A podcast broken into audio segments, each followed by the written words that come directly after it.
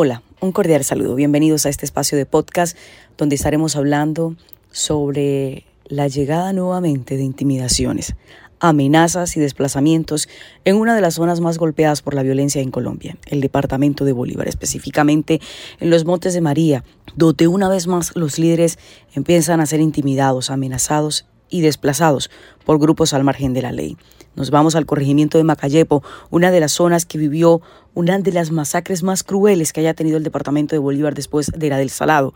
Y en esta comunidad hay temor porque se recrudezca la violencia. Y quiero saludar al líder Ciro Canole, líder del corregimiento de Macayepo, que amablemente hasta ahora nos atiende y con quien hablaremos sobre esta situación que se está presentando. Líder, bienvenido a este podcast en el que primeramente permítame saludarle y preguntarle cómo se siente, cómo está su comunidad cuando hay la sombra nuevamente de la violencia rodeándolos. Bueno, buenos días. A veces estas cosas este, duelen decirlas, pero a veces uno como, como población civil puede culpar es al gobierno de, del abandono de estos pueblos que tienen su historia de masacre y todo eso. Líder Ciro, ¿cómo es Macayepo?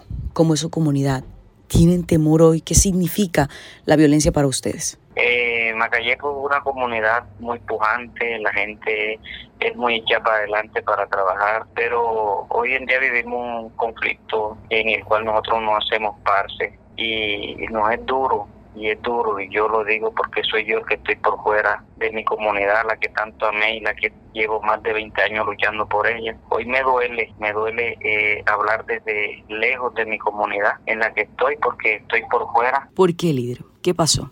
¿Cuál es la razón por la que usted tuvo que abandonar su territorio? Me tocó salir el viernes. El viernes salí, salió mi familia. Cuando hablo de mi familia, hablo de mis hermanos, mi mamá. Somos aproximadamente cinco personas y también un primo que eh, desde el 29 del mes pasado se desplazó también con sus hijos, que son cuatro familias que conforman. Entonces es algo muy, muy preocupante y que en estos momentos en estos momentos lo, lo padece la comunidad. La comunidad a esta hora ya todo el mundo está acostado porque siente temor eh, por uno o por otra cosa. ¿Por qué están saliendo los habitantes de Macayepo? ¿Por qué están siendo desplazados y por qué están abandonando, abandonando el territorio? Todo el mundo sale por miedo a las amenazas por el hecho de que se dice que son informantes de la Armada. Entonces hemos padecido eso. El primo mío mi primo Johnny Ramos, él salió de la comunidad porque dicen que es informante y quieren eh, atentar contra su vida y la vida del de, hijo.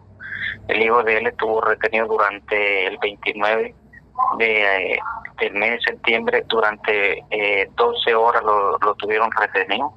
Eh, la orden era matarlo, pero le dieron una segunda oportunidad. Y al, al muchacho le dieron que no saliera de la comunidad durante un tiempo y durante ese tiempo este estuvo en el pueblo como preso, pero el muchacho se cansó y se desplazó. Él tiene un hijo, eh, Johnny también tiene su familia y Ronaldo, que es otro hijo del Johnny, tampoco ha podido ir nuevamente al pueblo.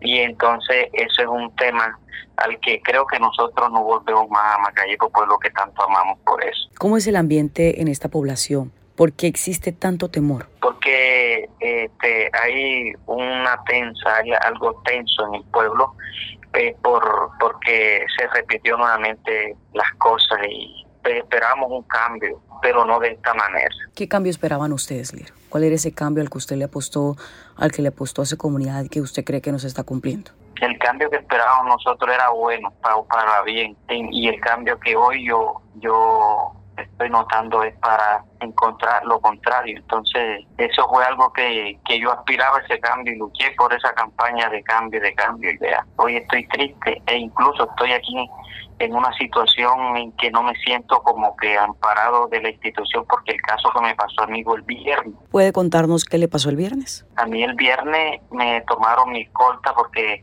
es otra cosa que tengo de la unidad de protección. Yo soy un líder que trabajo en todo, hasta en todo el país he ido y la unidad de protección yo le manifestó diferentes clases de amenazas de una y de otra cosa y la unidad solamente me ha dado un hombre de a pie y un hombre de a pie para qué y ahí le demostraron porque llegaron seis hombres armados y le quitaron el arma al escolta que yo tengo al hombre de protección. Como yo también soy docente este preguntaron por mí y todo pero yo estaba en la institución vecinos que se dieron cuenta que tenían a mi escolta eh, sin arma y todo que lo tenían ahí eh, me dijeron a mí que, que corriera por mi vida que me venían buscando, entonces yo me escondí y subí a un cerro y en un cerro permanecí durante tres horas cuando llegó la Armada de Carmen de Bolívar a rescatarme. Me rescataron y me trajeron, pero no sé ni qué va a pasar conmigo porque todavía nadie se ha manifestado, porque como era viernes, el sábado ninguno trabaja, el domingo tampoco, y hasta hoy se hizo según un consejo de seguridad en el cual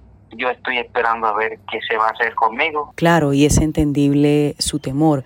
Quiero preguntarle si este temor va más allá de sentir solo la necesidad de huir. ¿Teme usted que esto termine en una tragedia mayor? Temo por mi vida a un 100%, más de un 100%. Temo por mi vida y hoy desde aquí le digo que si me llega a pasar algo a mí, eh, le digo a todos los líderes de este país que sigan luchando, que sigan luchando en memoria de nosotros que quisimos sacar este país adelante, que queremos echar este país adelante y que no nos involucramos en ninguna clase de, de movimientos ni militares ni policiales ni nada y si hay grupos que los trabajen los grupos no no los líderes. Nosotros queremos echar para adelante que hayan obras que hayan proyectos productivos que se le dé tierra al campesino que se dé es a eso a eso apuntamos nosotros como líderes. Nosotros no queremos entrar en la guerra ni facilitarle la guerra a la policía, ni facilitarle la guerra a la armada, que ellos hagan su inteligencia y no nos involucren más en esto. Más nosotros nos viven acusando de que nosotros informamos de que nada. Entonces, no, no, no, eso me, da tanto dolor. Tanto. Líder, ustedes ya habían abandonado ese territorio, ya habían sido desplazados. ¿Cómo vuelven nuevamente a Macayepo? ¿Cómo volvieron al territorio? ¿Y cómo fue ese tiempo en el que tuvieron que abandonarlo precisamente por cuenta de todo eso, de las intimidaciones, de las amenazas y de las masacres? Nosotros, nosotros retornamos en el año 2004 porque nos fuimos en el 2000 por la masacre que hubo en Macayepo. y yo en ese tiempo luché por sacar a Macayepo y todo el territorio de Carmen de Bolívar adelante. En eso, cuando eso tuvimos el presidente Santos, como un presidente que invirtió en la región, este, eh, logramos muchas cosas como fue una vía, una transversal, logramos inversión en la institución, logramos muchas cosas que se hizo con una caminata pacífica. Eh, eso indica que entonces que se ha venido realizando un trabajo importante. El temor es que esto se pierda y que finalmente toda esta comunidad tenga que ser nuevamente desplazada por cuenta de estos actos violentos. Usted nos decía que al territorio llegó la Armada, que llegó presencia militar. ¿Esto ha traído calma a la población o esto pues sencillamente no ha significado mucho para tener tranquilidad entre los habitantes? Aún, aún estando el Gaula en Magalleco en estos momentos, todo está tenso. La gente está triste, la gente me llama. Hoy me llamaron varias personas y me dijeron, ay, Ciro, cuánto nos duele que que el líder que ha luchado tanto por Macayepo que hoy hoy se haya ido. Tenemos que hacer lo posible, unirnos el pueblo y llamar a, los grupos y decirle que por qué, si es que el líder nos trajo a Macayepo, ese líder que luchó por traernos a Macayepo, ¿por qué se tiene que ir si es que él no ha hecho nada? Entonces es algo que a mí me partió el alma. Yo le digo, bueno, intenten eso, pero yo no puedo en estos momentos. Vamos a ver qué hacemos porque eh, duele mucho. Y la condición en la que yo estoy en estos momentos no es la mejor porque no, o sea, no no hay, o sea, yo no sé ni para dónde coger ni ni cómo hago, ni ni no tengo dónde ubicarme ni nada. En la situación donde estoy es bastante preocupante porque no no no he sentido quién me apoye, quién me dé. Entonces es algo muy muy triste en, en la situación. Muy, por mucho que traemos por la región, por mucho que traemos por el país, no tenemos un, un amparo y la unidad de protección es muy sorda a, lo, a los avisos que uno le da y a veces a veces son responsables de, de cualquier muerte de un líder o pues.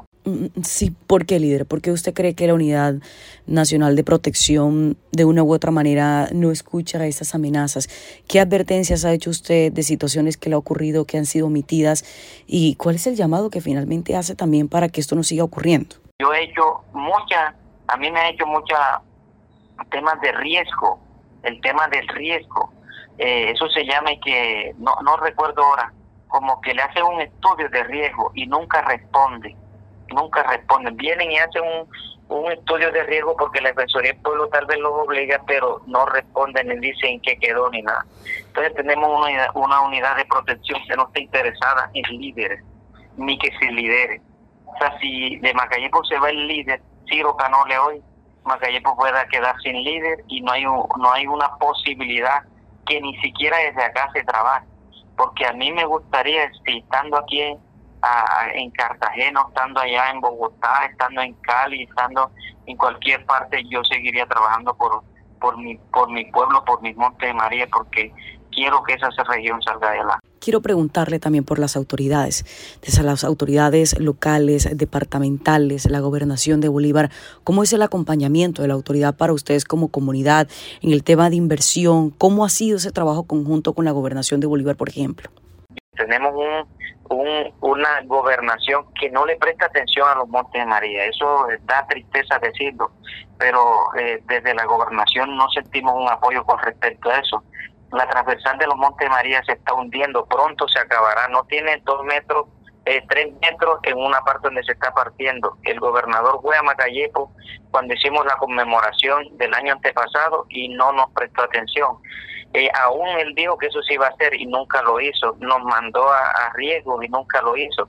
Y eso ha venido pasando con esta gobernación tan triste, me da tristeza, me da tristeza eso, que tengamos una gobernación que sea tan tan este que cierre los oídos a una comunidad y a veces nos manda cosas pequeñas como para para alegrar a uno, pero en realidad no se está haciendo nada de la gobernación del departamento de Bolívar. Es Ciro Canole, líder del corregimiento de Macayepo, jurisdicción del Carmen de Bolívar, en los Montes de María, que amablemente ha compartido con nosotros a través de este podcast la denuncia que hace sobre la situación que vive nuevamente Macayepo, uno de los territorios más golpeados por la violencia en Colombia, una de las masacres más crueles que se haya vivido en el departamento de Bolívar, como decía al inicio, después de la del corregimiento del Salado.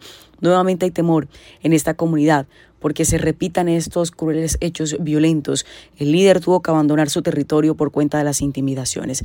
Gracias al líder Ciro Canole por acompañarnos aquí. Usted ha sido muy amable. Bueno, muchas gracias. Gracias a usted por darnos la oportunidad de hablar por estos micrófonos. Fue un placer para mí poder compartir con usted y con cada una de las personas que han escuchado este podcast para dar a conocer la situación que se esconde en nuestros territorios, el temor que hay entre los líderes en nuestro país por el temor de la violencia, el temor que reaparezcan actos violentos, especialmente cuando empezamos a hablar nuevamente de diálogos de paz, de conversaciones que buscan que estos grupos insurgentes, que estos grupos al margen de la ley, que estos grupos armados se desarmen, entreguen las armas y de una vez por todas tengamos paz y tranquilidad en nuestros territorios, que el gobierno nacional escuche a líderes como Ciro, a líderes que están en estos territorios siendo intimidados, amenazados y con el miedo de que se repitan los hechos violentos y el mayor temor que estos grupos acaben con sus vidas. Gracias por acompañarnos.